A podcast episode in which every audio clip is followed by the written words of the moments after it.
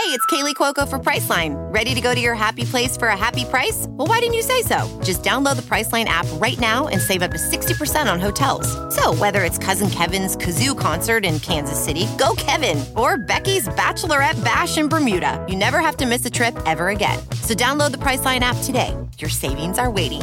Go to your happy place for a happy price. Go to your happy price, Priceline. Ophthalmologist Dr. Strauss has seen firsthand how the metaverse is helping surgeons practice the procedures to treat cataracts.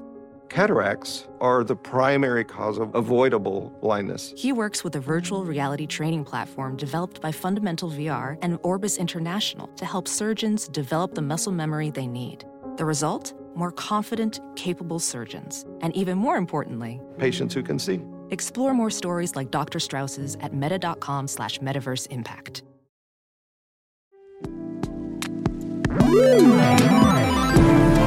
What's up, Internet, and welcome back to the Engadget Podcast. I'm Senior Editor Devindra Hardawar. I'm Deputy Editor Cherlynn Low. This week, it's all about Meta's Connect 2023 event. This is the big VR event that they've been doing. This is actually the 10th one since it was known as Oculus Connect. So, this is a pretty big year for Meta and its VR ambitions, and I guess AI, as everything ends up being this year.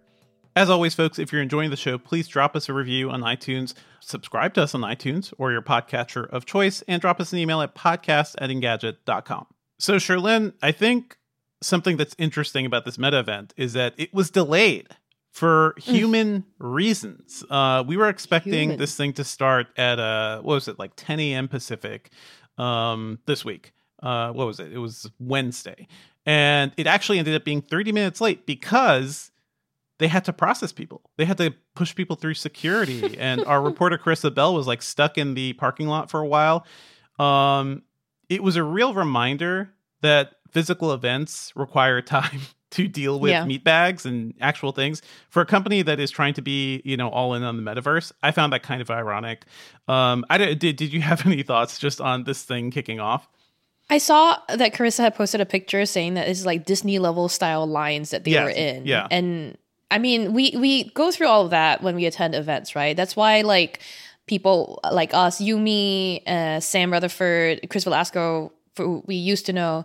Um, when we go to events, to uh, when we go to events, we show up like two hours early. They'll be like Sure. doors open at Well, like that's 9 that's more you. I think I'm more of a one hour early person, but yeah, Right, right. But Yeah, th- yeah, they're, yeah. they're always like, they'll, they'll buffer in time for signing in people, right? Yes, I don't know how many people the Meta event had attending. Um, obviously, with if you have like only media people attending, then like obviously you, you don't need as much time to buffer the entrance screening. All the security stuff too. I heard they had to go through like security as well. They, they went through like full security, like uh, you know, uh, metal detectors and everything, because this Right. event was held at Meta's headquarters. So I think that was maybe the difference. Uh, I did Oculus Co- Connect a couple years ago, and that was at the San Jose Convention Center. So that's a bigger space. I think they're used to you know bringing in tons of people. So just uh, at the outset, this event seemed like kind of a shit Doomed show from the for Meta. beginning, yeah. kind of doomed, but also I don't know. We've had so many weirdly uh, doomed events. I think the Microsoft event we covered last week was also. I why isn't this live streamed? Why aren't you like um, promoting more of these things that you're creating if they're so important? And Microsoft seemed weirdly to be downplaying its own event.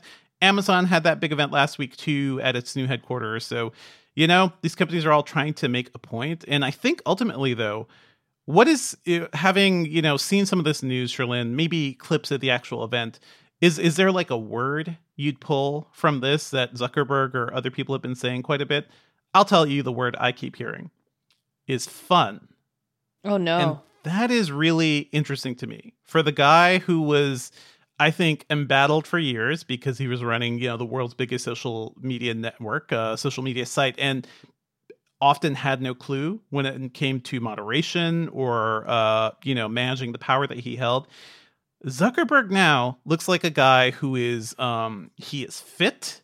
He looks like he is healthy. He's doing mixed martial arts and he's talking about that with people too. Like he is just like, he's on the top of the world apparently because he's doing what he likes to do which is launching new products and not dealing with the uh, the troubling questions that are still left behind when it comes to social media and facebook and everything so this guy seemed pumped and he seemed pumped to talk about these new products. We got the Quest 3, the new headset, and we'll dive more directly into all these. We got the Ray-Ban Meta smart glasses. This is the second version of those camera-equipped smart glasses that we saw uh, back in 2021. And they announced a new AI platform, Meta AI, along with new, some new chatbots uh, as part of this AI. And the chatbots are powered by celebrities. So, including people like um, Dwyane Wade, Snoop Dogg, Paris Hilton, Naomi Osaka. They're all um, personalities either in like text chatbots, because this is a thing that's going to go across uh, Facebook, WhatsApp, and everything, but also within the Quest 3, within these new MetaQuest glasses, um, they will be like voice acted by these folks too. Um, we saw a clip of Snoop Dogg as a dungeon master for like a choose your own adventure text adventure game, and that that was kind of fun. That was kind of cool. And Zuckerberg kept reiterating this thing, Cherlynn, where it's like, fun. I, I just want, hey, I just want you to have fun with AI. I want you to hang out with your celebrities. What do you think about this positioning for for Facebook for Meta now? Fun seems like the main thing. Fun is his concept with Threads too, right? Like a less Yeah. contentious Twitter. I honestly think it's not a bad approach in the sense that everyone's depressed and everyone's Yes. looking for a bit of fun. Yeah. So yes, it, it might he might be actually paying attention to something that we we actually are slow to realize we need in our lives at the moment. I don't know that meta or the metaverse is the way to have fun in your life. Maybe go out and touch some trees. But I think uh you know, it was it as cringe as when Samsung was doing Hype Squad fan bay like I was it cringy? Did it feel awkward? It didn't what, what was weird is that it didn't feel awkward. I feel like you know this, he is one of those billionaire dudes who clearly has like some meditation gurus or somebody like giving him life advice right? Some some swami or something. And i feel like he is weirdly at peace with what he is doing now. It was actually kind of weird to see because he's very confident he's very like relaxed and just engaged but mainly with creating these products that he think obviously will like hopefully like generate demand and engagement from people but also will help people have fun. I found that just to be a really funny thing to see over and over again. The Meta AI stuff, uh, you know, they're not the first company to release a chatbot, but having, you know, first of all, having something um, that you can talk to while you're wearing the Quest 3 or the new Ray-Ban glasses, uh, you could say, I think it's just, hey, Meta, um, you know, what it, what is this uh, monument in front of me or what is this building? And the Ray-Ban glasses will like, you know, take a picture and send it to the generative AI and it's using the Llama 2 model and it'll send you back information to just like give you some help. So that is that is also like an interesting use uh, beyond something like Bing AI chat. You know, like I feel like he's thinking more about how this stuff is going to factor into our world. So the Meta AI platform is going to be a new thing spanning all the products. Uh, the new chatbot platform, uh, almost 30 chatbots. It's over 25 personalities that are going to span everything to. It just seems really different. Um, I guess really into the vibe. Like he he just wants good vibes. He wants you to have fun using these products. He wants you to have fun on like Instagram and stuff. Let's not talk about how Instagram makes teens feel. You know, like the bad social situations around that. Let's just focus on the fun. Threads is that's about what he wants. Yeah. that's what he wants. Threads is about the fun, less about news and politics, like more about having a fun, engaging chat with your people. So I almost wonder if it's if it's a little bit delusional, but also It absolutely is. Yeah. Is it a good pitch? Because I think uh, you're right. Like we are all kind of depressed and sad right now because the world is on fire. Yeah. Not just that, I mean, like seasonal uh, depression is going to happen soon. I mean, it's been gloomy for weeks now on the East Coast, and um, I I, I want to say though that like yeah, I think fun is a good thing to try to uh, focus on or sell. But yeah, we cannot like what are we? We're avoiding the question of what's happening to these chatbots with celebrity voices on them. We already have like a lot of coverage of how like what celebrities are fighting with certain companies. I think it was Dolby that was mm-hmm. using their likeness to, you know, in perpetuity or something, create like their image over and over again. There's I feel like a lot of different little legal and ethical things to talk about that Meta doesn't do a very good job in general of broaching. I think Microsoft does it, Google and Apple both have learned that it's important to at least act like you're talking about ethical AI. Uh, and I'm not sure if at the Meta event that they actually brought it up. No. no. So yeah, so it's like, oh, fun, fun, fun, fun, fun. Let's It's forget to be adults. It's very smooth brained in a way. Like let's just think about like, oh, we can have so much fun with this. Isn't it cool to have like a, a text adventure with Snoop Dogg? What if he was your DM? That's hilarious. And it's uh it- yeah, it's it's weird. It- a lot of it, fe- it feels like um, Let's I ignore the repercussions. Let's ignore a lot of things. Um, it's sort of like the dumbing down consumerism that you know. Uh, the, I watch the Lego Movie a lot because my daughter loves it, and it's just stuff like that. Um, the dumb commentary that wants to make us you know not think deeply about the bigger problems in society. So anyway, it, it Yeah. feels very like emblematic of what's happening with Zuck too, right? Like Zuck had this whole like tortured, I don't know, few years where he had to talk to Congress, he had to like go through being called a robot and then sunscreen on his face and all of that stuff, and now he's just chilling out. We're watching him go from Zuckerberg to Zenenberg. He's just To being what? Zen right now. Oh, Zenberg, yeah. Zenberger. Zenzuck. Um, this is very much Zenzuck. Like he is Yeah. chill. Um, he also did an interview discovered uh, with uh with the Verge's Decoder podcast, which is worth a Right. listen to. Um, he is just chill and engaged, and that to me seems really different than the guy who was like sweating profusely on stage, where Kara Swisher was like, "Are you okay?" Or when he is talking to Congress and he's just like terrified because it's like Yeah. It is very much the cousin Greg, uh, you know, from Succession being in front of Congress and having no idea like what he's doing there. So anyway, this company, uh, the Fun company, the Fun social media company, has announced the MetaQuest 3. This is a $500 successor to the MetaQuest 2. Uh, Sam uh, Sam Rutherford did the hands-on for us. I was trying to get him onto chat, but he's off at another event today. So a lot of people are off covering that whole OnePlus thing that's happening. Um, but yeah, MetaQuest 3 looks slimmer, looks a bit sleeker. It has a higher quality uh, screen. It's a 30% higher resolution. It is the first retail device to have Qualcomm's new Snapdragon XR2 Gen 2 chip. For the love of God, Qualcomm, work on your product names. I'm I'm just like because there's like the other chip that's in other devices right now too. Mm-hmm. So it has 30% high resolution, um, 90 hertz refresh rate like before, but also there is an experimental 120 hertz setting. That's a good thing for VR because the higher refresh rate you get, like the smoother it all feels, the more immersive it feels.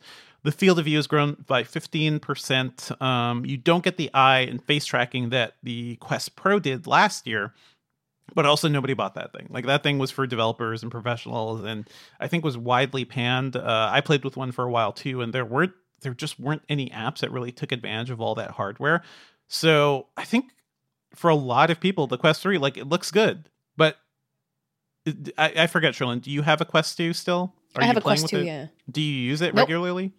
It's a beautiful, it's sitting beautifully on my display case. And that seems like to be the story for a lot of people. Like, uh, I think they announced they sold 20 million units, but there were also reports that a lot of people buy them and use them for like a week and just like they just sit there because it's a cool little toy. Um, I don't know if this is the device that's going to like go and get more mainstream buyers. It's more expensive than the Quest 2 was when it launched. That thing was 299. And they also had to raise that price because uh, you know, manufacturing and everything got really hard, so that thing was selling for 400. Um, I feel like this is a great thing for people who are all in on the Quest stuff, who are all in on VR. Uh, but it's not quite the thing that's going to get new people. There, there are new controllers too. They're a little more streamlined, just like the Quest Pros. No more ring. Um, it sounds cool. It has better pass through cameras, so you can do some augmented reality stuff. And they definitely took some digs at other companies. So, like, uh, they were like, yeah, you don't need to, you can play games without plugging it into a console, like the PlayStation VR 2, which is a, I believe, a sharper and just like it has more features as a headset.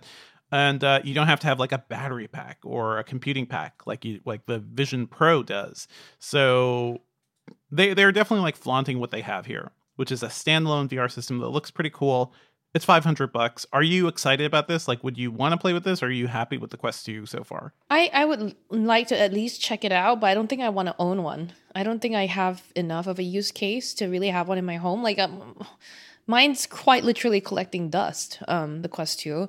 And as much as I have found like fun games like Beat Saber or like um, even Supernatural was pretty fun for a while, I just don't have enough of a reason to like disconnect myself from everything else around me and sit in VR for a bit. It, it also just isn't the most intuitive still. So, you know, I don't know. I have more room now to be in VR in my home, but I don't I don't still don't have like the reason to. I don't I don't find myself compelled to do it. They also I forget if this was announced at this event, but they they have been talking more about MetaQuest Plus, which is um, a subscription. It's a VR subscription, seven ninety nine a month, um, or sixty dollars a year to get uh, you get two handpicked titles every month, which is I guess maybe kind of cool rather than buying stuff individually. But it's not quite Game Pass. And also, I almost feel like Meta has enough money to just go all in and be like, hey, here you can have these devices. Here is a monthly subscription. You pay 20 or 30 bucks a month, you know, for a couple of years and you get a subscription plus a device.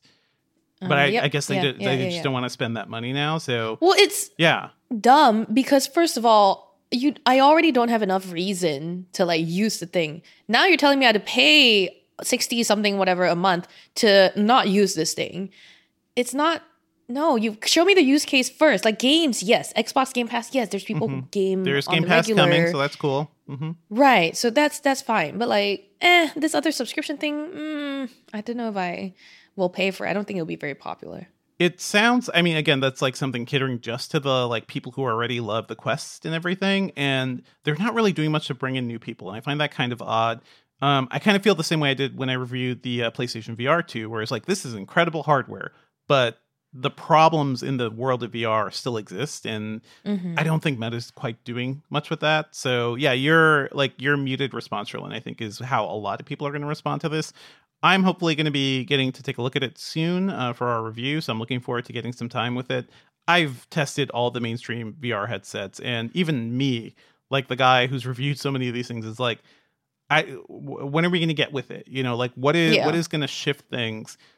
Unfortunately, I guess like the only thing I've seen that really impressed me is the Vision Pro. So Right. Right. and that's like far off and not quite a consumer thing just yet. So anyway, what what did you think about the Ray Ban Meta smart glasses? Because I feel like this is more your style, Cherlynn. Absolutely. I mean, I think I've seen a lot of other people cover it like as a hands-on and I I mean apparently everyone's really taken with it and I'm like, "Wait, these things have been around for a while." And everyone was like up in arms when Snapchat did it, and now they're like, "No, no, no, this one is good." So I think yes, the sleeker frame makes a big difference, but I haven't seen this in person myself to be clear. But based on the pictures I've seen, they don't look that much sleeker.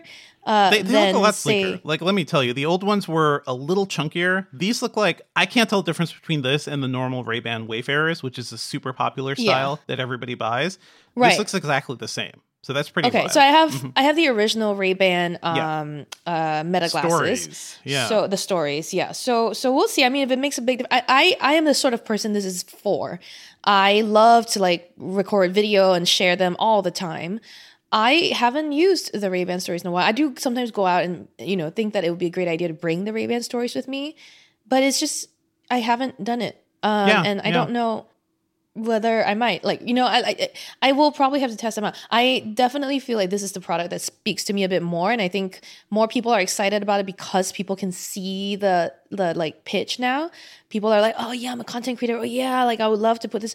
We're gonna see more people buy this because they're content creators now, and apparently influencing is a job now. So oh, but yeah, I guess influencing Uh-huh. his job. I mean, it does require a lot of work. I did the whole thing about it being job. I don't know. content creation, content Yeah, yeah, yeah. creation is a job um, and i hate that word content it's wonderful um, the way i'm looking at this i tested the ray-ban stories the originals uh, two years ago as well those feel like beta products like those feel like oh th- it's kind of cool that you made this and it looks almost like a normal ray-ban glasses but the cameras weren't good enough the battery life wasn't great they had a really small amount of storage too so like there were just so many limitations and oh the thing that killed me was these are ray-ban glasses right and they didn't have polarized lenses. Oh, and yeah. I am super light sensitive. Like I am first of all, all my all my sunglasses have to be prescription because I really need prescription glasses.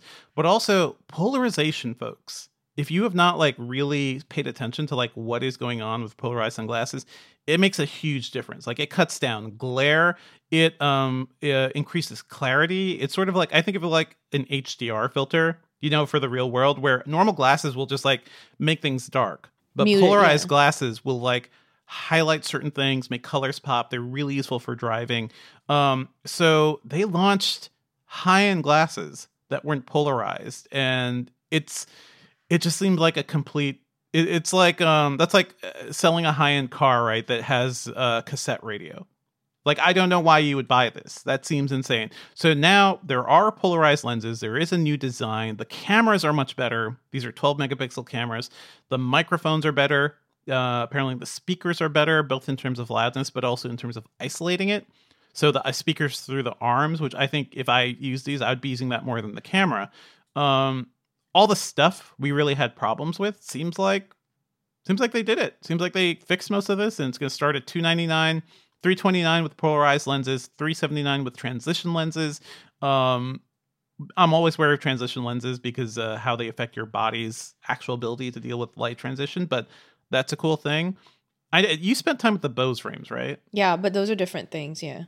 How like how different, right? Bose Aren't they- frames, the Bose Mhm. frames don't have cameras on them, so they're just speaker. Okay. As as are the Echo frames and the Razer Anzu. So those are a different class of device. Um, those are more like open ear speakers that you can put on your face, and some of them will do blue light filtering. Mm-hmm, It's really just so you can hear things on you know on your person while kind of still remaining aware of your surroundings so good for office environments which is i think why they all died right because no one works in an office anymore Well, also, you can hear audio through them too, right? Since they're open, so Um, Yeah, it's so you not can listen to- private. Is as in other people near oh you mean other people around yeah can still kind. It's, not- like having a speaker right up Right. your ear, right? they're, they're marketing kind of it as like no you can't really hear the bleed but you can you know it's Yeah. like yeah so I think in an office you totally would. So, okay, in terms of like, I I found those things uh, all compelling too. But what if what if you had that audio capability and it was better? What if you had the built-in cameras and it was better? And they even uh, they. They fixed uh, the the very simple hack people had for uh, there is a privacy indicator on both these and the original ones. But if you if you took a piece of tape and just covered that little red LED right. on the Right. originals, like nobody would know you're recording. It seemed like a very stupid and simple hack that Meta just never really thought to fix. well, i mean because snapchat did that that way too As Snapchat did that. Um, apparently, with these, if you cover that uh, privacy indicator, the glasses will not take pictures or or video. Mm, That's mm. actually Yeah. that's kind of cool and kind of smart. Um, I think overall, like as I'm talking about this, I kind of want to play with them just to see what they are like. Even though I don't want to be saying "Hey Meta" and asking you know Meta's AI about stuff, but I'm somebody like I'm always wearing AirPod Pros basically, and I wonder if Right, like I could get like you know on on board audio on my person without having stuff in my ears. Are you more intrigued? Yeah, no, I think that for you as a parent, you would love the ability to just, you know, when your kid's doing something funny, quickly cr- press the button and then just have, you know, a video saved of someone crawling or, or Alexander taking his first steps or something. So there's a lot of um, potential use cases for even if you're not a content creator, there's ways to like find that camera recording uh, feature helpful. And then, yeah, the speaker quality, I'm still a little dubious on. I'm like, maybe it's not great. Um, but it's a nice touch. I don't I don't expect much from it. Um, but it's nice to have it there, I guess. They also have um, some of the new frames are transparent. So if you like uh, transparent, uh, you know, electronics like the Game Boy, the old Game Boys that had transparent plastic, that is Oh, kind of nice. it's kind of sick. It's kind of Like all sleek. nothing devices, yeah. Mhm. Um, I I think these will probably far more of a hit, especially among the influencer types. I'll tell you, I tested the last one, the camera stuff with my kids. It was fun, but I think because the audio, the quality was so low, I would always rather take out my phone to get like a higher quality thing that will last a lot longer. These should be higher quality. It's not quite 4K, but it looks pretty good from what I can see. Um, and Sam seems pretty impressed too from his hands on. Check that out. So those are all the devices, and you know the whole AI pitch for Meta seems like it does feel like that Microsoft event where we went and we're like, oh, we were just going to see Surface devices. Microsoft was like, no, no, AI is going to take over Windows, and don't worry about it. It's the best thing in the world. I feel like Meta is doing the same thing. Um, you you were also intrigued by the generative AI image editing, Cherlynn, that's coming to Instagram. That seems cool. Yep. That's what jumped out at me, honestly, out of everything that came out of the event. Um, so generative AI image editing is coming uh, to Instagram. I mean, Meta did say, right, we, we would see generative AI in everything, all of its products. It's not just for, you know, the Facebook chat bots or whatever. Um, I'm always curious about AI in image editing and image editing in general. It's so tricky, especially in Instagram where body image issues are rampant, right? But um, with uh, you know what it announced at the event, uh, Meta is saying it will have image editing and sticker creation features that are using generative AI. One of them is called Restyle. Uh, it's kind of like um, uh, Karissa describes it. Karissa Bell describes it as a supercharged generative AI filter. It'll let you remix your existing photos into different looks. Like uh, if you type the word watercolor or graffiti or like whatever, it will remix your photo uh, that you choose into that style. So kind of like um, when Meitu or like a lot of those selfie editing apps were doing that, like AI edited like watercolor image of your selfies, that sort of thing. This sounds like what it is. Um, and then there's a new tool called Backdrop, which is a again generative AI powered green screen feature. You can say, uh, "Put me in front of a beautiful rainbow background," um, and then the the filter can put you know yourself and then change up your your green screen backdrop into what you said it would be. Um no word yet on when they'll be available to instagram users other than quote soon. So um we we saw YouTube last week, last episode. We talked about this, right? YouTube's doing this no this thing called Dream Screen or something. I forget the name. So very similar. I think that's what we're starting to see um, pop up. I think people will start to be aware that this is happening, but I still think it's important to like have clear labels as to when generative AI is being used in image editing at the very least. Again, it doesn't seem like these are going to be like realistic or photorealistic edits but it, it may be uh, uh, you know obvious to people that these are all fake but it could also seep into like other image editing software that might be a little more subtle and maybe a bit therefore more insidious. So i, I want to see meta think about that sort of stuff a bit more which is again what we said at the top of the show which is that like it doesn't seem like meta is really concerned with repercussions or being a bit careful. Um Seems this like just seems like is. more of what you said, right? Yeah. But but this like seems like more of what you said, which is fun, fun, fun, fun, fun, fun, and then don't think about all that other stuff. Just fun for now, you know. Just fun for it's like as the world burns, as uh, you know, uh, using these AI tools also requires a lot of environmental uh, impact, like actually running the cloud servers to power AI generation. Um, apparently, is very expensive and is very like bad for the environment. But don't worry about that because your your Instagram photos can look like watercolor now. I think it's a it's a fine fit for Facebook, but man, it does feel like um yeah, it feels like the ruling class is just like trying to deflect us, like trying to make us don't pay attention. Don't pay attention. This is the other cake they're giving happening. us, right? Yeah. That's basically it. Um they didn't really talk much about the metaverse. Uh, Zuckerberg did say the word metaverse a couple of times, but always in the framing of like, you know, the the VR metaverse or like the AI will help to, you know, will help all this stuff together. Um, do you think Facebook is in or Meta is in any better place for uh for metaverse as a pitch, or do you think that whole concept has died down? I think they're like, whoops, we should have pivoted to AI a while ago. they should now have we're called themselves it. Meta AI. I think, yeah. Or yeah, yeah. Uh, there is a company called III, AI, AI, AI, and they're like, ah, shit, that's a good name. And you're like, That's a good name. I mean, Zuck is like, dang. There was a company called Meta that was making that made like VR goggles, so they had to like buy the trademark or something because that company died. Um, it does seem weird because Zuck spent a lot of time talking about the metaverse after renaming the company. Uh, was that last year or a couple of years ago? Like it, it was. A couple years ago, yeah. It was pretty recent still, and um, yeah. I feel like that was a crazy thing. Um, there was a lot of talk about all the money they were pouring into Meta VR products and Meta VR platforms. And the only metaverse thing I saw from Meta was this weird Target event where there was like a, ca- a VR castle and you go and it had like really bad Target branding all over it. And oh no. really like just dumb events that like you could play little VR games. It was just like really bad. It was like a bad version of VR chat. I feel like the metaverse needs to be more abstract as we think of it. Like the metaverse is you talking to Meta AI across the Quest 3, across your Ray-Ban glasses, uh, within WhatsApp on your phone or something. Like I think that's really it's it's the broadening broadening of the internet rather than being a specific like virtual reality place. that right think about. yeah i think i think meta is a, a bit lost as a company right now i think zuckerberg might be a bit too chill and it's like all right whatever we want bruh and then just like le- leaving want. it to people to figure it out yeah I mean, the the he he, he weirdly um there's a word for this right now. Like he is he is one of the guys in wrestling, right? Who I think his reputation has uh has increased because Elon Musk's has decreased so much and he's become such a blowhard. So when that whole story about them having like a cage match came up, yeah people were rooting for Zuck because they hated Elon Yeah. so much. So Yeah. he he has he benefited He's coasting from on that. yeah, Right. being a dumbass too. I mean that's the update i want Ben is saying uh, the term for that may be a face turn, but I've also seen people call him a hench.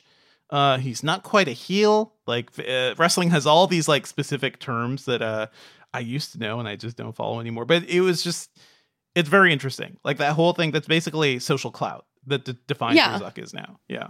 that's the that's the update i want right when are we getting this fight is it happening in the metaverse at least give us a fight in the metaverse like come on It's not happening. Um, well, according to that uh, that Verge interview too, like Zuck is like, oh yeah, it's not going to happen. But he does want to fight like people who actually know martial arts. Yeah, like, he is getting a yeah. thrill from it. And the dude looks like you know Bezos after Bezos like got all pumped and everything too. Like he he looks healthy now. So okay, I guess having all the money in the world can make you a healthy dude. In other news, and speaking of AI, the WGA strike against producers and studios ended this week and seems like a total win for the WGA and Hollywood writers and people part of that union, mainly because uh, it includes a lot of protections against AI. For starters, generative AI can't be used to write or rewrite literary material, and anything it produces cannot be considered a source material. So that means you can't give AI credits specifically. Writers can choose to use AI if the company or studio consents to it, but studios can't force writers to use AI software like ChatGPT. Um, so again, that that seems also like if the writer wants to do some AI experimenting or something, um, it's their choice. It's up to them how they handle it. So that's kind of cool.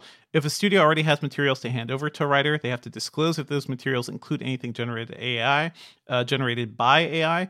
Finally, the quote exploitations of writers' material to train AI, unquote, is prohibited under the new agreement.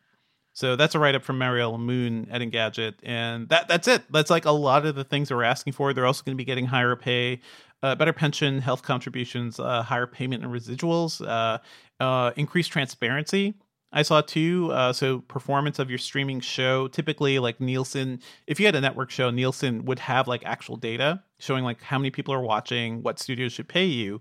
Uh, Netflix and other streaming studios have been very opaque about that stuff, and because of that, the the actual creators cannot demand like hey i'm one of the most popular things in the world. You should be paying me more. Like the uh, the creator of squid game i think very famously said he did not make much money you know beyond like what netflix initially paid him Whereas in the old studio format, like if something was that successful and ended up being that big, they they would get some residuals. They would get something more. So that's cool. Good AI news. Any thoughts on that, Cherlynn? I mean, I'm glad it's uh, you know uh, worked out well for the writers, uh, and that there are some protections in place. I think this AI conversation is not over. I think we will continue to have it in all industries, not just writing and content creation. Yeah. It's probably, I mean, we're still waiting for the SAG AFTRA Strike 10 2 uh, reports. Our studios are going to be talking with them. But also, this win kind of sets a standard. It sets the goalpost that SAG AFTRA can work on when it comes to actors, because I'm sure they're worried about their likenesses being used for AI. Um, you know, there's a famous story. Uh, Jet Li refused to be in the Matrix movies because part of his contract was that they were going to motion capture him, you know, and capture his movement, and that would have been probably part of the Enter the Matrix games at the time.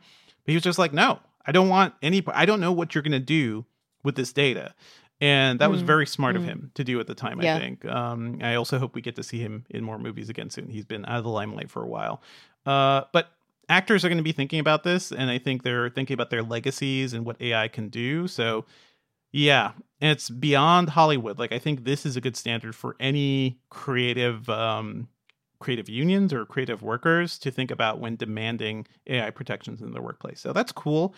Um, in other other news, uh, Panos Panay, the ex uh, Microsoft executive, the father of the Surface devices, he's confirmed to be the new head of Amazon's devices team. He's taking over from David Limp, who is going to be the new Blue Origin CEO. And I always get that confused because Blue Origin is not part of Amazon, but it's another company that was founded by Bezos. Bezos. Yeah. So yeah. It, it's a whole thing. Like you can't, when I reference them, like the companies are very clear. Like you got to make sure we're separate. But anyway, uh, yeah, David Limp is out. Panos Panay is in. I wonder what this means because we have talked about how cringe Amazon's devices are. Like they have had some great innovations. I think the the initial Echo move, uh, basically betting on that, betting on like a smart speaker, that was really smart and really worked out for them and has really defined the smart speaker era. But what what's next? And what do you think Panos can bring to Amazon? Uh I think I don't know because I think that Amazon, like everyone else, is leaning into AI for its devices. Is leaning into bringing AI everywhere. Um, we've seen Panos be more I don't know. He's he cares about family things, and I think that's a good fit, right? Amazon's really like really if they focus more on family oriented devices, devices for people in their homes. He's a very smart home guy, and I feel like this might be a better fit compared to something like the Surface, which is really a bit more of a work productivity device. And you can try as hard as you want to make it a more family friendly thing, but no, it really is more like a you know PC nerd kind of kind of uh, product category. I think that we will see maybe not that Panos will bring a lot of change, but I think for him, it just might fit better, you know? It, it, may. I mean, I've always seen him as more of a general PC guy, but the difference was like he was somebody who is so enthusiastic, like so emotionally. Him, yeah. I, I kind of love it. I also think it's kind of cringe, but he is so emotionally attached to his work sometimes where I'm like, uh, buddy, this is just a this is just a tablet computer that can has a kickstand. He's a showman. You Let's don't have to cry way. about it. Um, I know. But I think he can he can give some heart to the Amazon devices because I think the Amazon stuff whenever we see it, it's very lifeless. Like it usually does feature David Limp uh, when he when they announce the products, right? We have Dave Limp uh, talking about these things, um, and a, like a bunch of badly produced videos. But Dave Limp looks way too much like Andy Daly, the star of Comedy Central's review. And every time I see him, I'm like, I can't take this seriously. You look like somebody pretending to be a tech CEO, not a real tech CEO uh, Panos is going to bring some authenticity to it, maybe some ideas, because he was part of the crazy idea to be like, hey, Microsoft, you should build your own computer, you know, and it should be like nothing the industry has ever seen. Let's spend billions of dollars making this thing a success before you even know it'll happen. I guess Amazon does do crazy pitches, right? So maybe he'll direct some of that energy better for Amazon. Yeah. Mm-hmm. Yeah, maybe we'll see some of these robots actually roll out. We have not heard from Panos like since he made this move. Like he announced on Twitter, I believe he confirmed he was leaving Microsoft, and then that's it. Radio silence. We didn't see him at the Microsoft event. Uh, I hope we'll be hearing from him soon because I'm intrigued, and also the idea of AI devices. We'll dive more into that soon. Um, but I, I do think a lot of companies are are thinking about this now. So, speaking of Amazon, th- this seems like more of a typical Amazon story. The FTC has officially accused Amazon of monopolistic practices in its long expected antitrust suit against the company. And uh, this is a suit led by Lina Khan. We've talked about her before, uh, FTC uh, commissioner right now who made her name uh, by you know producing a paper that really argued that Amazon was a monopoly in a new way not because it was directly hurting consumers, but because its behaviors influenced the market in a way that was ultimately monopolistic. So this is not something that's going to end anytime soon. This is the beginning of a long battle. 17 states, uh, attorney generals from 17 states have joined the agency in the suit. Specifically, they are saying like um, the monopolistic practices include preventing merchants from offering lower prices on other platforms, forcing them to use Amazon logistics servers, um, you know, potentially paying for higher placement too. Um, we also saw like there was a separate lawsuit earlier this year around tricking people into paying for Prime subscriptions. So that was also about Prime being also hard to cancel. So, you know, the government is fully on Amazon. Honestly, I think justly because this is a company that blew up and became so powerful because it definitely manipulate the market. It definitely looks at what its competitor or what some of its clients sell and starts to make those soon. So all those Amazon Basics devices and all the other brands they have, like, yeah, they're totally seeing what's happening here. I don't think that's right. Uh, thoughts on this, Cherlynn? I mean, what is it's just kind of demoralizing, but yeah, I I, I think we need to. F- see more improvement from Amazon on these things. We just keep seeing Amazon get away with a lot of their like unethical practices. They are getting a bit better on some of it, like the carbon footprint stuff. It seems like they're making an effort. Um, but yeah, always more criticism, more oversight is usually good for big companies the size of Amazon. So I don't, I see this as a like general step in the right direction, basically. Mm-hmm. I think yeah, that's ultimately it. And the FTC has done like they they have kept their eye on Amazon for a while too. There was a lawsuit they settled um, earlier this year too. Uh, Amazon will p- uh, pay twenty five million dollars to settle a lawsuit over Alexa privacy around kids. Um, it allegedly held children's voice data for longer than allowed. So, you know, these companies are gonna gonna be lazy unless like regulators actually keep them on their toes. So, this makes sense. This makes total sense. And speaking of government stuff, uh, apparently the FCC is planning to restore Obama era net neutrality rules, something the Trump administration nixed in 2018. Um, so this is cool. This is another very cool thing. Um, Why are we specific- doing it only now? well, Like, doing it only it, it was because uh, they didn't have the votes. Uh, I think it was ba- just recently after uh, Anna Gomez was sworn in as the third Democratic member in the FCC's five-person panel. Now the agency has a Democratic majority, and they can start to push these things. And specifically, it's around like the idea of net neutrality, right? To really solidify the idea that ISPs can't treat different companies or different data sources differently. They can't allow like they can't like charge prices to have somebody work faster or somebody. Uh, I believe this also um, they're going to push for internet connectivity uh, to count as sort of like an essential thing, uh, similar to like you know power and water and everything. Yeah. So basic. Yeah. basic necessity. So that's cool. Big, hopefully a big win for net neutrality because nothing has happened yet.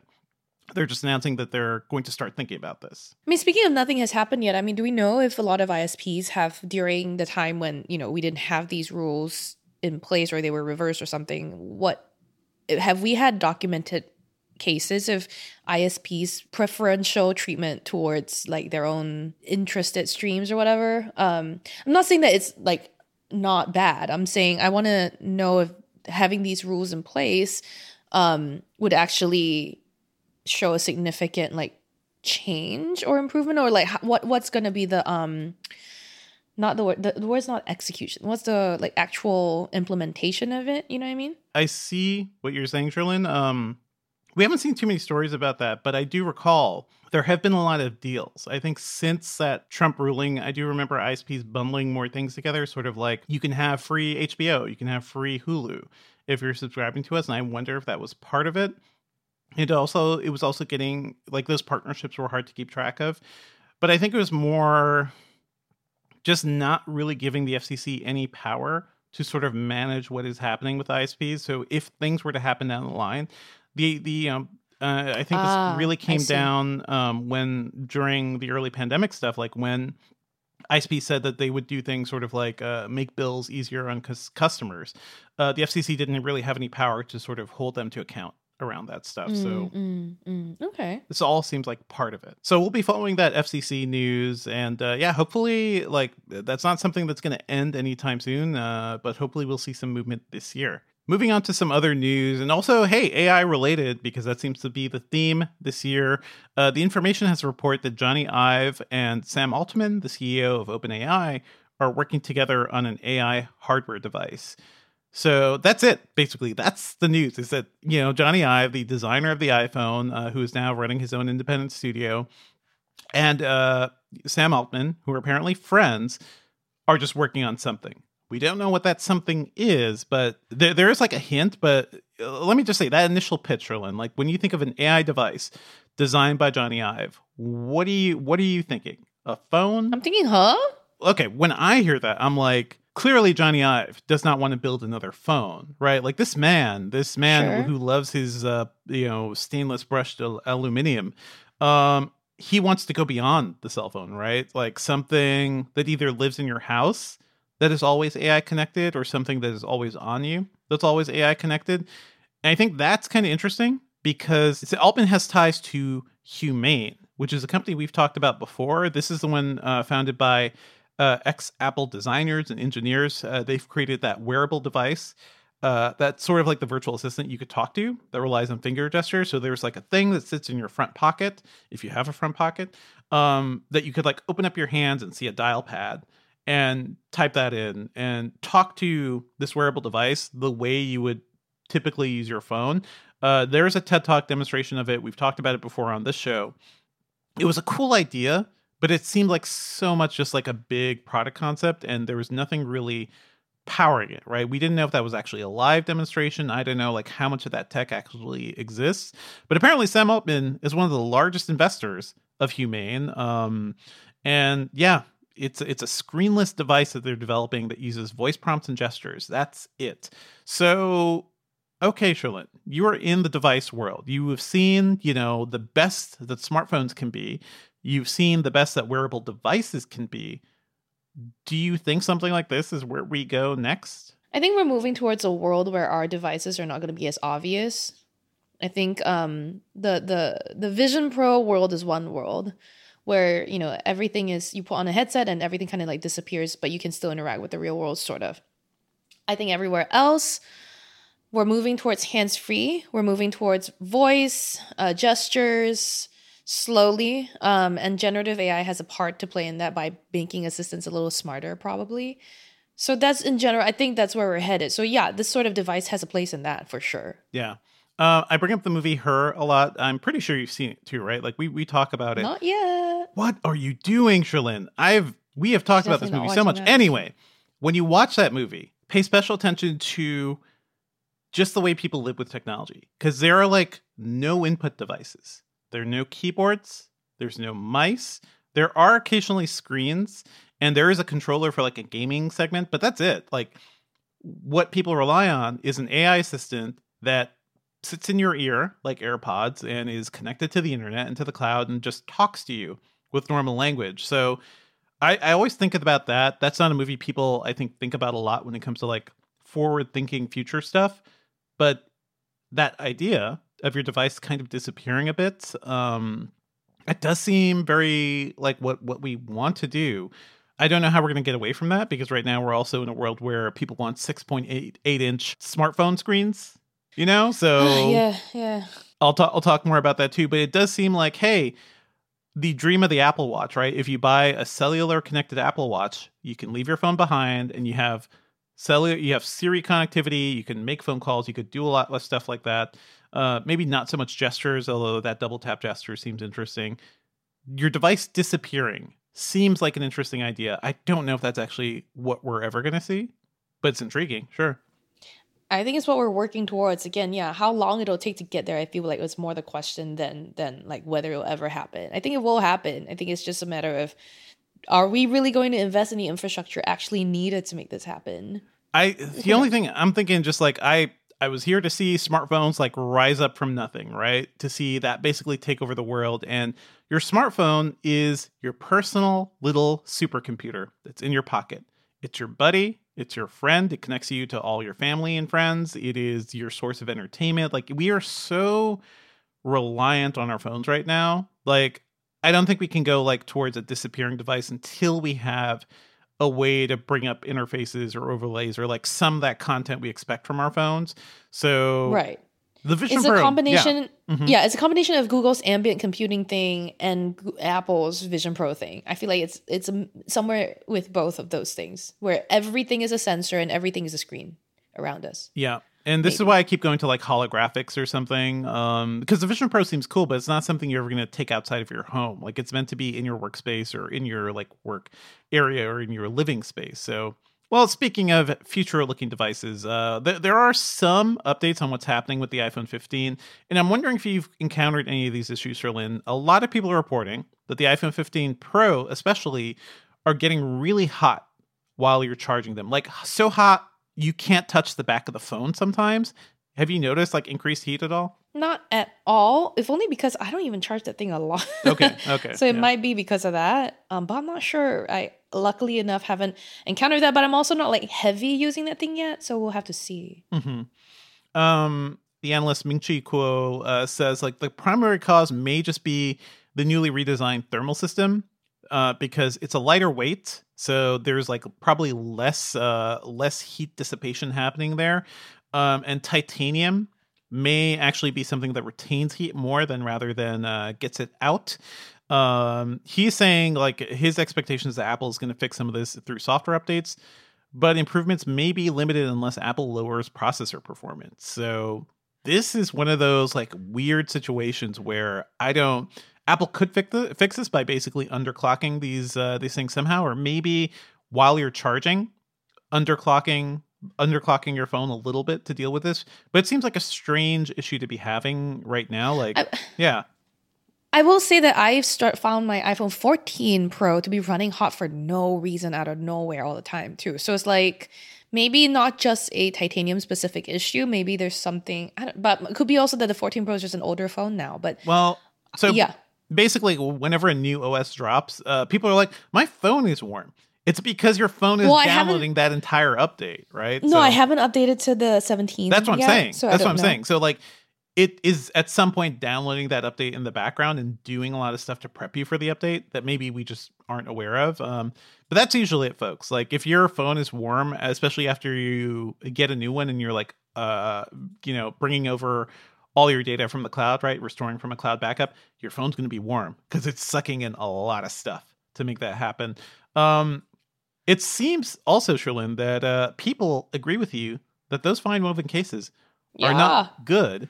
And in fact, I know. people are calling this this may just be a case gate or something for Apple because Oh, people are calling these like a disaster because they hate the way it looks. They they think like they get damaged pretty easily. There are photos. I'm looking at a nine to five Mac picture from an Apple store where if you just like lightly scratch one of these things, you get like a very visible ugly mark. Um, do you have any further thoughts on the fine woven cases? Is this a disaster? You think? I would never scratch that thing because I just can't with the surface texture already. Like I've said this before, the, the the it gives me the heebie-jeebies because I have that phobia of that sort of texture. Um, and I'm not surprised. Like I think this is something very new for Apple.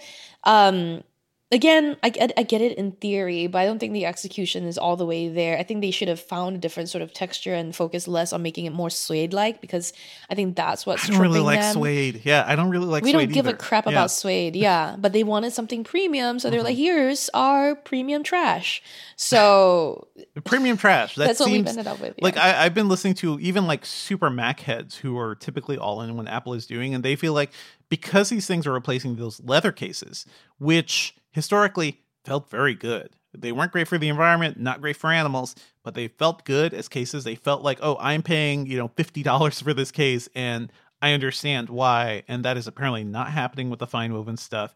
Um, I don't like Apple almost seems like uh, they're going to have to address this at some point because people are getting really perturbed by these things. So anyway, if you're picking up I think 15, they will. Yeah. yeah If you're picking up a 15, maybe hold off on the fine woven cases, maybe consider alternatives. And honestly, I always like third party cases better because you get you get a much better deal even if the fit isn't as perfect as it is with Apple's.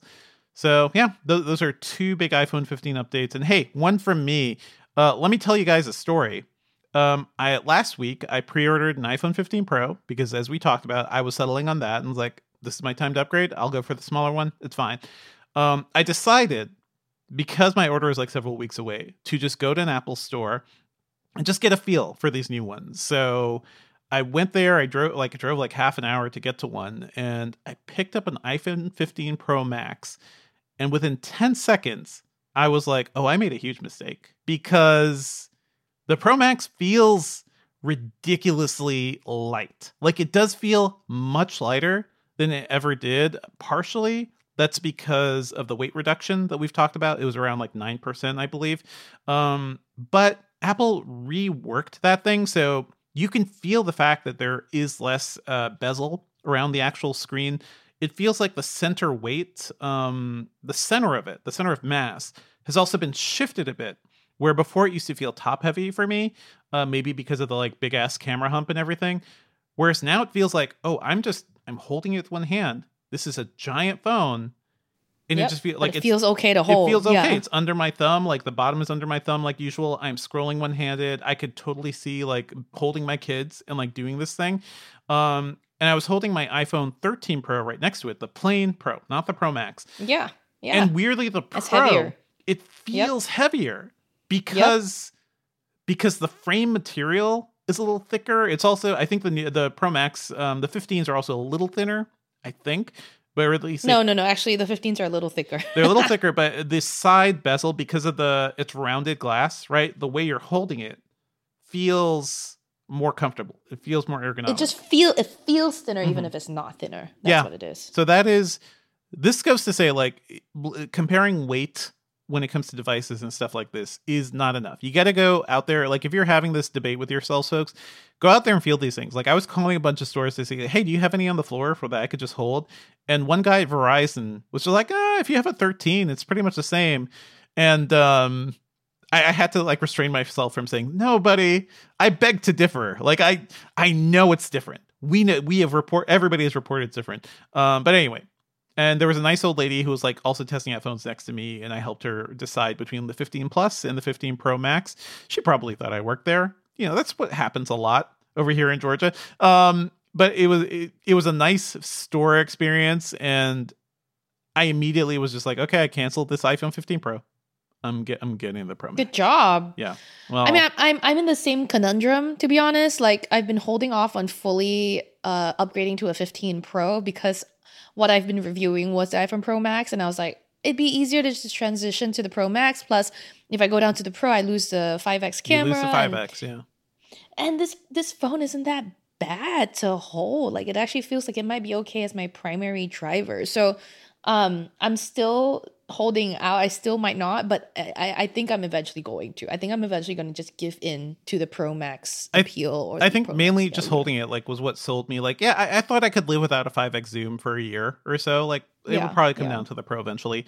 But between the fact that it's not that much more expensive, the screen is bigger, and you get that camera upgrade, you get the bigger battery too, which is something that still kind of annoys me when I cover events. Like, I still have to juice up my iPhone sometimes. Um, it seems like this is the year of the Pro Max, and just judging from reports, it seems like the Pro Max is the one that's getting bought the most. Like it's back ordered quite a bit. My pro tip for you: if you have waited this long for you, Cherlynn, or anybody else, um, maybe don't buy your phone from Apple because if you go through a Mm. carrier, they have different You shipping. have, they have yeah. they have different stocks. So I'm getting it about two weeks earlier than I was going to get it from Apple because I went through Verizon, and I also noticed that Best Buy also had a whole bunch of units that will ship earlier than Apple's do. So some pro tips there. You know, pay attention to that. Also, if you're doing phone upgrades, look at your carrier because my carrier, um, base uh, Apple was going to give me like four hundred fifty dollars for the 13 Pro if I traded it in. Verizon, with all their like weird deals right now, it was over eight eight hundred dollars for a two year old phone, and I'm paying the new one, paying for the new one over like you know over the next couple of years on my plan. So Yeah. nothing major there yeah look at your carrier deals look at what's happening some pro tips for you all out there. It's it's not too late to get an iphone if you want one but also hold off on those cases. Maybe just sit a bit on the the fine woven cases because things are going to be messy for a while. Find a third party case that's all i can say yeah. Find a third party case. Uh, there's so many good cases out there. Um, i like to change things up in other news, uh, the Windows 11 update with uh, Copilot AI is rolling out this week. Uh, it started rolling out on September 26th. Microsoft is doing the thing where it's very much a rolling rollout in that you can't just get it immediately. Um, I know some people who got the update. I'm sitting here refreshing Windows Update to get this thing so I can actually write about it, and no go. And Microsoft couldn't make it available to us earlier either. So I hope to be playing with it soon. Um, I want to get more experience with this thing. Um, you know, if you get Windows Copilot and you have some thoughts on it, drop us an email, podcast at engadget.com. And also, you had an AI story, Cherlynn, that you thought was fun for a reason? Or fun? I just I just love the headline on our website this week. Uh, story by Will Shanklin. Its title is the headline is even the CIA is developing an AI chatbot. And that is indeed happening. Uh, a, a story or a report by Bloomberg revealed that the CIA and other US intelligence agencies will soon have AI chatbots that are similar to ChatGPT. um, okay. yeah, it's it's wild. They're not using uh, existing like you know AI or, or They would have generative AI models. Yeah. They well, they're it seems like they're training their own stuff. It seems like the program will train on publicly available data and provide sources alongside its answers, Quote so unquote that agents data. can. yeah. Yeah, exactly. Publicly available. Are we sure? Are we sure? CIA. What are, what are they going to call this thing? Are they going to call it Big Bro? Can you just say, "Hey, Big Uh, Bro, what's up"? Can you all the brown people in this town? I want to know who's there, who's the threat, please. Right, and so so so to be clear, the CIA hasn't said which AI tool, if any, is using as the foundation uh, for its own chatbot. But the um, uh, director of the CIA's open source enterprise, Randy Nixon, in an interview with Bloomberg, said that the tool would follow quote U.S. privacy laws. However, he didn't state whether or how the government would safeguard it from leaking onto the public or the internet, or using information that's technically public but not That's an unfortunate last Fully- name for the CIA's well, director of I know, I was like, Nixon, really? Uh, you didn't really I do a great job with our data in the past, Nixon's. Um, okay. I am I am terrified, but of course this is going to happen because uh, the NSA is known for its big data operation and everything. What's up? I mean, to be clear, that this tool doesn't seem to be for the public. It's Uh, meant for the U.S. yeah. intelligence agencies. Yeah. Yeah. yeah, It's for agents to look up info, ask follow-up questions, summarize masses of data. So you know, Yeah. their own in- in-house AI chatbot that helps. Yeah, this that couldn't this couldn't uh, go wrong. That hasn't all. worked, uh, gone badly for the U.S. government before. Like, um, say say what you will about Edward Snowden, but everything he revealed around like the government's data collection and metadata collection was was kind of a disaster, and Yeah. everybody just forgot about it. And now you're going to make it like an easy use tool. Call it Big Bro. You know they're going to call it Big Bro. Hey, Big Bro, give me a, give me a profile of this entire town, please. Okay, let's move on to what we're working on. Uh, real quick, I can say uh, I'm going to be getting the Surface Laptop Go 3 soon. So this is the new uh, inexpensive Surface. Um, I still feel really weird about that event, and uh, I'm going to be getting the MetaQuest 3 to review soon too. So stay tuned for further thoughts. What you got, Cherlynn? I'm working on reviewing WatchOS 10, which I've actually written. I just haven't gotten around to putting it together to publish. Um, and then the Google event is coming up, so we've got a lot of prep work we're doing. We're live blogging that next week on Wednesday. Me and Sam will be there. Uh, and then after that, I'm assuming some kind of reviews, and then hopefully taking a break. I would love that. Please hear my plea, dear tech company gods. Just stop. Stop announcing things all at the same time. Good God. Yeah. Mm-hmm. Okay, it seems like things are dying down a little bit. I hope I hope you get that time to rest, Cherlynn. I hope so, And too, uh, yeah. we're gonna have like I'm I'm definitely gonna talk more about the iPhone 15 Pro Max whenever I get that sucker. I'm very excited. Um, let's move on to our pop culture picks for the week. What you got, Cherlynn? I got nothing. I want Okay. people to send me fun stuff, mostly because I have been slightly depressed lately. I've got some like Oh, not I've- great news in my life. Mm-hmm. So just send me happy things, happy thoughts, good vibes. That'd be great. I can send you some good vibes, Cherlynn. I will make some suggestions Thank for you. you. But I also know you like a good horror movie. Oh, okay. so yes, I if you want some fun vibes, some fun thriller vibes, uh, I'm going to recommend to you the movie No One Will Save You, which is on Hulu right now. This is All an right. alien abduction, alien invasion horror thriller, and it's a lot of fun. If uh, I, I don't know about- with aliens, with like the little gray, the, it got to be right. You got to be the little gray aliens that uh, can, you know, paralyze you and invade your home and uh, I don't know, potentially probe you or something. I don't know if you had this history, Cherlynn. Uh, I watched a lot of X Files. If you're a Fringe fan, you should also be more into X Files. I love Fringe. Yeah. I know. Um, I like X Files. I've watched it. Yeah.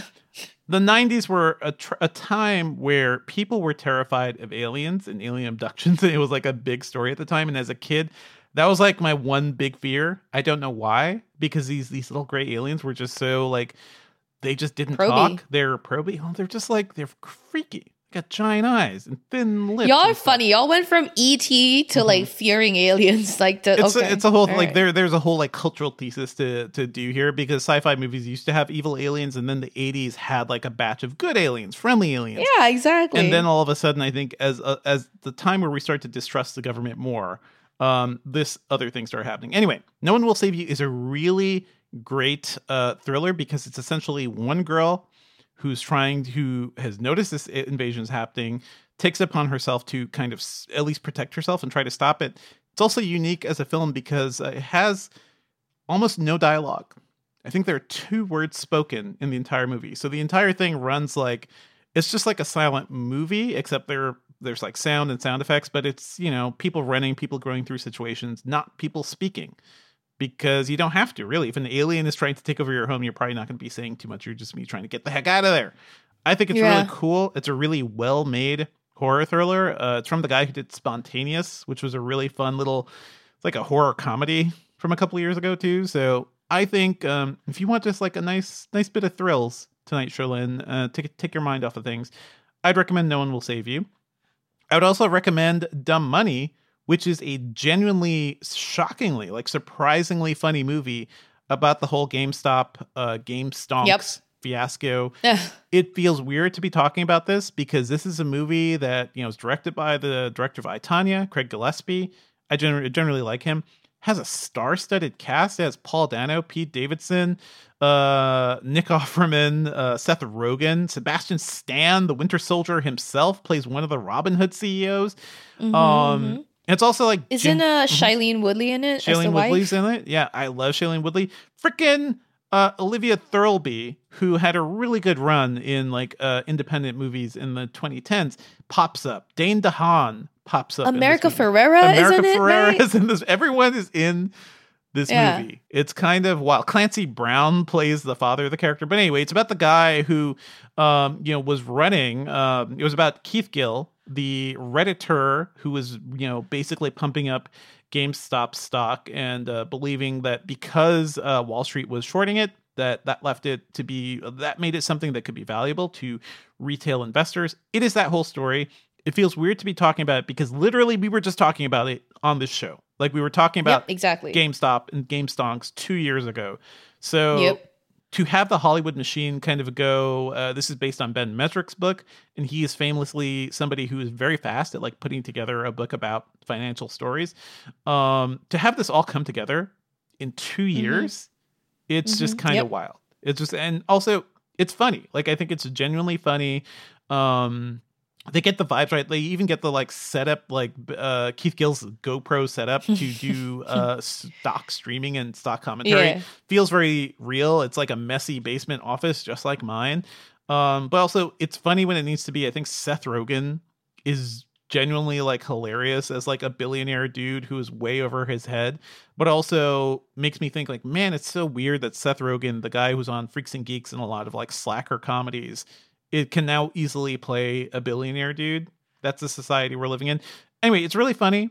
It's in theaters now, but it's probably going to be on video demand soon. I think you will enjoy this, Cherlynn, because like there, there's enough like real tech in here, along Yeah. with a good comedy and a good story. Yeah. My only criticism is that I don't think it uh don't think it wraps up in a in a the movie is trying to be hopeful. Like, oh, because all these retail investors did this thing, stock investment will never be the same again. It's not true. Eh, That's not true. no, Spoilers for real true, life. The government got involved and like totally locked a lot of this down. This this sort of like uh, responding to a short sell can never happen again. Robinhood is Yep. not. It's like falling Yep. apart. It still exists, right? But Yep. uh, yeah, yeah. So some people made a lot of money.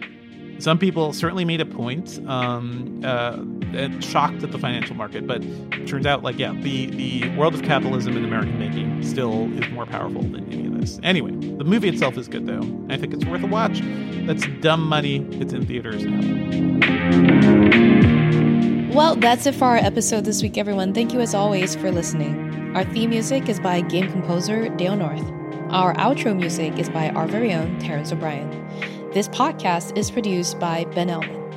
You can find Devindra online at I'm at Devindra on Twitter, uh, at Devindra at Mastodon.social, at Devindra on Blue Sky. I'm on all the things. I'm also on threads, but please don't message me there. God. Well, you can message me on threads. I'm at Cherlynnstagram on there, C H E R L Y N N S T A G R A M, because that is also my Instagram handle. You can't, can smart. you change your handle yet? Or are you stuck with that? I wish I could, but I can't. Yeah.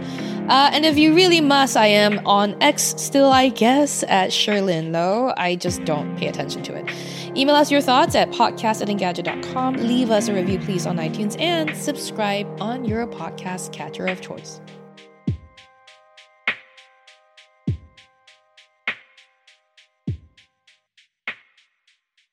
We're watching him grow from Zuckerberg to Zenenberg. He's just being Zen right now. Zen Zenberger.